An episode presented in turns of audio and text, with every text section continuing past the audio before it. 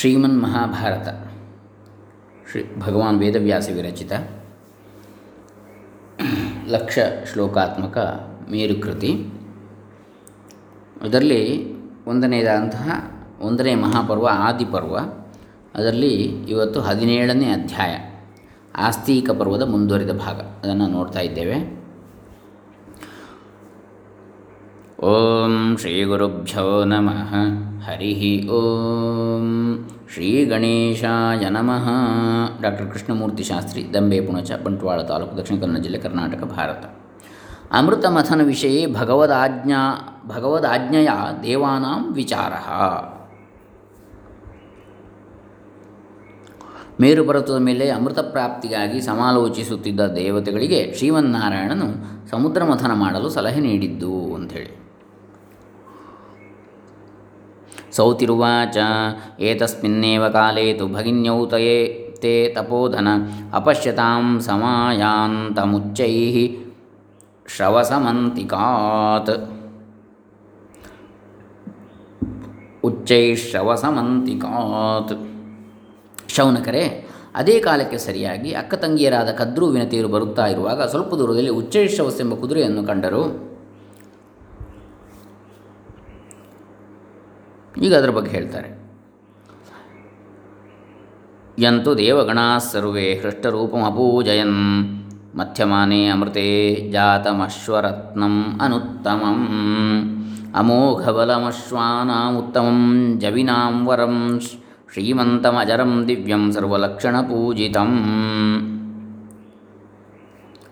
ಸಮುದ್ರ ಮಥನ ಕಾಲದಲ್ಲಿ ಸಮುದ್ರದಲ್ಲಿ ಹುಟ್ಟಿದ ಪರಮಶ್ರೇಷ್ಠವಾದ, ನಯನಾನಂದಕರವಾದ ರೂಪವನ್ನು ಧರಿಸಿದ್ದ ಆ ಅಶ್ವರತ್ನವನ್ನು ಎಲ್ಲ ದೇವತೆಗಳು ಪೂಜಿಸುತ್ತಿದ್ದರು. ಆ ಕುದುರೆಯು ಪ್ರಪಂಚದಲ್ಲಿರುವ ಕುದುರೆಗಳಲ್ಲೆಲ್ಲ ಶ್ರೇಷ್ಠವಾಗಿದ್ದಿತು, ಅಮೋಘವಾದ ಬಲದಿಂದ ಕೂಡಿದ್ದಿತು, ಕಾಂತಿಯುಕ್ತವಾಗಿಯೂ ಇದ್ದ ಆ ಕುದುರೆಯು ಸಕಲ ಶುಭ ಲಕ್ಷಣಗಳಿಂದಲೂ ಕೂಡಿದ್ದಿತು. ಕಥೆಯನ್ನು ಮುಂದುವರಿಸುತ್ತಿರುವಾಗ ಮಧ್ಯದಲ್ಲಿ ಶೌನಕರು ಪ್ರಶ್ನಿಸ್ತಾರೆ ಸೂತಮುನಿಗಳನ್ನು ಶೌನಕ ಉವಾಚ ಕಥಂ ತದಮೃತಂ ದೇವೈರ್ಮಥಿತಂ ಕ್ವಚ ಶಂಸತಿ ಶಂಸಮೆ ಕಾರಣಂಚಾತ್ರ ಮಥನೆ ಸಂಜಾತಮೃತಾತ್ ಪರಂ ಯತ್ರ ಯಜ್ಞೆ ಯತ್ರ ಯಜ್ಞೆ ಮಹಾವೀರ್ಯ ಸೋಶ್ವರಾಜೋ ಮಹಾದ್ಯುತಿ ಅಂಥೇಳಿ ಶೌನಕ ಪ್ರಶ್ನೆ ಮಾಡ್ತಾನೆ. ಸೌತೆ ಸೂತಮುನಿಯೇ? ಸೌತಿಯೇ? ಅಂದರೆ ಉಗ್ರಶವ ಸೌತಿ.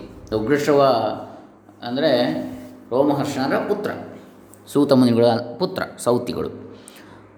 ದೇವತೆಗಳಿಂದ ಅಮೃತವು ಹೇಗೆ ಕಡೆಯಲ್ಪಟ್ಟಿತು? ಶೌನಕರು ಪ್ರಶ್ನೆ ಮಾಡ್ತಾರೆ ನೈಮಿಷಾರಣ್ಯದಲ್ಲಿ. ಮತ್ತು ಅದನ್ನು ಎಲ್ಲಿ ಕಡೆದರು? ಮಹಾವೀರ್ಯದಿಂದಲೂ ಮಹಾ ಕೂಡಿದ ಆ ಅಶ್ವರತ್ನವು ಅಮೃತಕ್ಕಾಗಿ ಸಮೃದ್ಧವನ್ನು ಸಮುದ್ರವನ್ನು ದೇವತೆಗಳು ಕಡೆಯುತ್ತಿರುವಾಗ ಹುಟ್ಟಿತಲ್ಲವೇ? ಅಂತೇಳಿ ಪ್ರಶ್ನೆ ಮಾಡ್ತಾರೆ. ಆಗ ಸೌತಿಗಳು ಅದನ್ನು ಮುಂದುವರಿಸ್ತಾರೆ ಕಥೆಯನ್ನು. ಸೌತಿರುವಾಚ, ಜ್ವಲಂತಮಚಲಂ ಮೇರುಂ ತೇಜೋ ರಾಶಿಮನುತ್ತಮಂ ಆಕ್ಷಿವಂತಂ ಪ್ರಭಾಂ ಆಕ್ಷಿಪಂತಂ ಪ್ರಭಾಂ ಭಾನೋ ಸ್ವಶೃಂಗೈಃ ಕಾಂಚನೋಜ್ವಲೈಃ ಕನಕಾಭರಣಂ ಚಿತ್ರಂ ದೇವಗಂಧರ್ವಸೇವಿತಂ ಅಪ್ರಮೇಯಮನಾದೃಶ್ಯಮಧರ್ಮಬಹುಲೈರ್ಜನೈಃ ವ್ಯಾಲೈರಾವಿರತಂ ವ್ಯಾಲೈರಾವಾರಿತಂ ಘೋರೈಃ ದಿವ್ಯೌಷಧಿವಿದೀ ದಿವ್ಯೌಷಧಿವಿದೀಪಿತಂ ನಾಕಮಾವೃತ್ಯ ತಿಷ್ಠन्तಮುಚ್ಛ್ರೇ ಉಚ್ಛ್ರಯೇಣ ಮಹಾಗಿರಿಂ ಅಗಮ್ಯಂ ಮನಸಾಪ್ಯನ್ಯೈರ್ನದೀ ವೃಕ್ಷಸಮನ್ವಿತಂ ನಾನಾ. ಪತಗಸಂಘೈಶ್ಚ ನಾದಿತಂ ಸುಮನೋಹರೈಃ. ತಸ್ಯ ಶೃಂಗಂ, ಶೃಂಗಮುಪಾರುಹ್ಯ ಬಹುರತ್ನಾಚಿತಂ ಶುಭಂ ಅನಂತಕಲ್ಪಮದ್ವಂದ್ವಂ ಸುರಾಃ ಸರ್ವೇ ಮಹೌಜಸ. ಈಗ ಏನು ಹೇಳ್ತಾ ಇದ್ದಾರೆ? ಅದರ ತೇ ಮಂತ್ರಯಿತುಮಾರಬ್ಧಾಸ್ತತ್ರಾಸೀನಾದಿವೌಕಸಃ ಅಂತ ಹೇಳಿದ್ರೆ ವರ್ಣನೆಯನ್ನು ಮಾಡ್ತಾ ಇದ್ದಾರೆ? ಮೇರು ಪರ್ವತದ್ದು. ಶೌನಕರೆ, ಮೇರು ಎಂಬ ಹೆಸರಿನ ಸುಪ್ರಸಿದ್ಧವಾದ ಪರ್ವತ ಹೊಂದಿದೆ ಅದು ತನ್ನ ತೇಜಸ್ಸಿನಿಂದ ಪ್ರಜ್ವಲಿಸುತ್ತಿದೆಯೋ ಎಂಬಂತೆ ಕಾಣುತ್ತಿದೆ. ಅದನ್ನು ತೇಜಸ್ಸಿನ ರಾಶಿಯೆಂದೇ ಹೇಳಬಹುದು. ಅದು ಎಲ್ಲ ಪರ್ವತಗಳಿಗೂ ಉತ್ತಮೋತ್ತಮವಾದ ಪರ್ವತವಾಗಿದೆ. ತನ್ನ ಸುವರ್ಣಮಯವಾದ ಶಿಖರಗಳ ಉಜ್ವಲವಾದ ಕಿರಣಗಳಿಂದ ಸೂರ್ಯನ ಕಾಂತಿಯನ್ನು ತಿರಸ್ಕರಿಸುವಂತೆ ಕಾಣುತ್ತಿದೆ. ಸ್ವರ್ಣಭೂಷಿತವಾದ ಆ ಪರ್ವತದ ಪ್ರಮಾಣವು ಎಷ್ಟೆಂಬುದನ್ನು ಯಾರೂ ಅರಿಯರು. ಅಧರ್ಮಿಗಳಾದ ಮಾನವರು ಅದನ್ನು ಹತ್ತಲಾರರು. ಆ ಪರ್ವತದಲ್ಲಿ ಭಯಂಕರವಾದ ವಿಷಸರ್ಪಗಳು ಹೇರಳವಾಗಿವೆ. ಆ ಪರ್ವತವು ಸ್ವಯಂ ಪ್ರಕಾಶವನ್ನು ಹೊಂದಿರುವುದಲ್ಲದೆ ದಿವ್ಯ ಔಷಧಿ ಲತೆಗಳಿಂದಲೂ ಉದ್ದೀಪಿತವಾಗಿದೆ. ಆ ಪರ್ವತವು ಸ್ವರ್ಗದವರೆಗೂ ಎದ್ದು ನಿಂತಿದೆ. ಅನೇಕ ನದಿಗಳಿಂದಲೂ ವೃಕ್ಷಗಳಿಂದಲೂ ಸಮಾವೃತವಾಗಿರುವ ಆ ಪರ್ವತವನ್ನು ಸಾಮಾನ್ಯ ಮಾನವರು ಮನಸ್ಸಿನಿಂದಲೂ ಹತ್ತಲಾರರು. ಅದನ್ನು ಊಹಿಸಲಿಕ್ಕೂ ಸಾಧ್ಯ ಇಲ್ಲ ಅಂತ. ಕಲ್ಪನೆಗೂ ನಿಲುಕದ್ದದು. ಆ ಪರ್ವತದಲ್ಲಿ ಸುಮನೋಹರವಾದ ಅನೇಕಾನೇಕ ಪಕ್ಷಿಗಳ ಸಮೂಹಗಳಿದ್ದು, ಅವುಗಳು ಯಾವಾಗಲೂ ಕಾಲಕಾಲ ನಿನಾದವನ್ನು ಮಾಡುತ್ತಿರುತ್ತವೆ.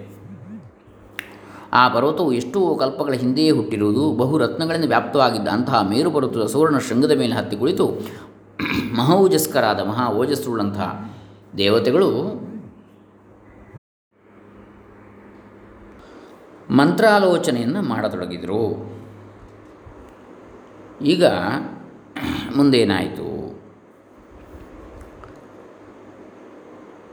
ತೇ ಮಂತ್ರಯಿತುಮಾರಬ್ಧಾಸ್ತತ್ರಾಸೀನಾ ದಿವೌಕಸಃ ಅಮೃತಾಯ ಸಮಾಗಮ್ಯ ತಪೋ ನಿಯಮಸಂಯುತಾ ತತ್ರ ನಾರಾಯಣೋ ದೇವೋ ಬ್ರಹ್ಮಾಣಮಿದಮಬ್ರವೀತ್ ಚಿಂತಯತ್ಸು ಸುರೇಶ್ವೇವಂ ಮಂತ್ರಯತ್ಸು ಚ ಸರ್ವಶಃ ದೇವೈರಸುರಸಂಘೈಶ್ಚ ಮಥ್ಯತಾಂ ಕಲಶೋದಧಿ ಭವಿಷ್ಯತ್ ಭವಿಷ್ಯತ್ಯಮೃತಂ ತತ್ರ ಮಧ್ಯಮಾನೇ ಮಹೋದಧೌ. ಸರ್ವೌಷಧೀः ಸಮಾವಾಪ್ಯ, ಸರ್ವರತ್ನಾನಿ ಚೈವ. ಮಂಥಧ್ವ ಮಂತಧ್ವಯುದಧಿಂ ಮಂತಧ್ವಯುದಧಿಂ ದೇವಾ. ವೇತ್ಸ್ಯಧ್ವಮೃತಂ ತತಃ. ಮಂಥಧ್ವಮುದಧಿಂ ಮಂಥಧ್ವಂ ಉದಧಿಂ ದೇವಾ ವೇತ್ಸ್ಯಧ್ವಂ ಅಮೃತಂ ತತಃ ಇತಿ ಶ್ರೀಮನ್ಮಹಾಭಾರತೆ ಆದಿಪರ್ವಣಿ ಆಸ್ತಿಕಪರ್ವಣಿ ಸಪ್ತದಶೋಧ್ಯಾಯ ಅಂಥೇಳಿ ಅಲ್ಲಿಗೆ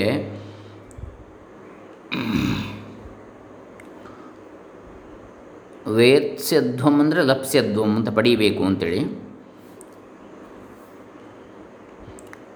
ಅಲ್ಲಿಗೆ ಹದಿನೇಳನೇ ಅಧ್ಯಾಯ ಮುಗಿಯಿತು ಅಂತೇಳಿ ವೇದವ್ಯಾಸರ ಮಹಾಭಾರತದಲ್ಲಿ. ತಪೋ ನಿಯಮ ಸಂಪನ್ನರಾದ ಬ್ರಹ್ಮ ದೇವತೆಗಳು ಅಲ್ಲಿ ಸೇರಿದ್ದರು ಅಮೃತವನ್ನು ಹೇಗೆ ಪಡೆಯಬೇಕು ಎಂಬುದೇ ಅವರ ಸಮಾಲೋಚನೆ ಮುಖ್ಯ ವಿಷಯವಾಗಿದ್ದಿತು. ದೇವತೆಗಳೆಲ್ಲರೂ ಸೇರಿ ಅಮೃತ ಪ್ರಾಪ್ತಿಯ ವಿಷಯವನ್ನು ಕುರಿತು ಸಮಾಲೋಚಿಸುತ್ತಿದ್ದಾಗ ಶ್ರೀಮನ್ನಾರಾಯಣನು ಬ್ರಹ್ಮನನ್ನು ಕುರಿತು ಹೇಳ್ತಾನೆ, ದೇವೈರ ಅಸುರ ಅಸುರ ಸಂಘೈಶ್ಚ ಮಧ್ಯತಾಂ ಕಲಶೋದಧಿಹಿ ದೇವದಾನವರೆಲ್ಲರೂ ಸೇರಿ ಮಹಾಸಾಗರವನ್ನು ಅಮೃತಕ್ಕಾಗಿ ಮತಿಸಲಿ. ಭವಿಷ್ಯತಿ ಅಮೃತಂ ತತ್ರ ಮಧ್ಯಮಾನೇ ಮಹೋದಧೌ. ಸಮುದ್ರವನ್ನು ಕಡೆಯುತ್ತಿರುವಾಗ ಅಮೃತವು ಉಪಲಬ್ಧವಾಗ್ತದೆ. ಆದರೆ ಕಡೆಯುವುದನ್ನು ಪ್ರಾರಂಭಿಸಿರೊಡನೆ ಅಮೃತವು ಬಂದು ಬಿಡುವುದಿಲ್ಲ ಮೊದಲು ಎಲ್ಲ ಔಷಧಿಗಳು ಅನಂತರ ಸಕಲ ವಿಧವಾದ ರತ್ನಗಳು ಹೊರಬರುತ್ತವೆ. ಅವುಗಳನ್ನು ನಾವು ಪಡೆದುಕೊಂಡು ಕಡೆಯುವುದನ್ನು ಮುಂದುವರಿಸಬೇಕು. ಕಡೆಯಲ್ಲಿ ನಮಗೆ ಅಮೃತವು ಸಿಕ್ಕಿಯೇ ಸಿಕ್ಕುತ್ತದೆ ಅಂತೇಳಿ ಶ್ರೀಮನ್ನಾರಾಯಣ ಹೇಳ್ತಾನೆ. ಇದು ಹದಿನೇಳನೇ ಅಧ್ಯಾಯದ ಕಥೆ. ಮೊದಲನೆಯ ಮಹಾಪರ್ವವಾದ ಆದಿಪರ್ವದಲ್ಲಿ ಹದಿನೇಳನೆಯ ಅಧ್ಯಾಯ. ಮುಂದೆ ಹದಿನೆಂಟನೇ ಅಧ್ಯಾಯ ಮೋಹಿತೈರ್ದೈತ್ಯೈ ಮೋಹಿನ್ಯಾ ಅಮೃತ ಕಲಶದಾನಂ. ಸಮುದ್ರ ಮಥನದ ಕಥೆ ಮುಂದುವರಿತದೆ. ಈ ಈ ಅಧ್ಯಾಯದಲ್ಲಿ ಸ್ವಲ್ಪ ದೀರ್ಘವಾಗಿದೆ. ಸುಮಾರು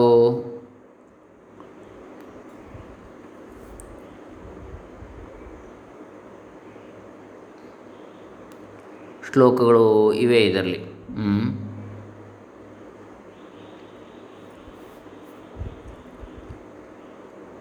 ಈ ಅಧ್ಯಾಯದಲ್ಲಿ ಐವತ್ತ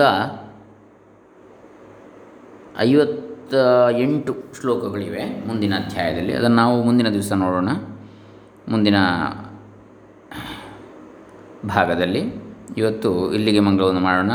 ಶ್ರೀ ವ್ಯಾಸಾರ್ಪಿತಮಸ್ತು. ಓಂ ತತ್ಸತ್.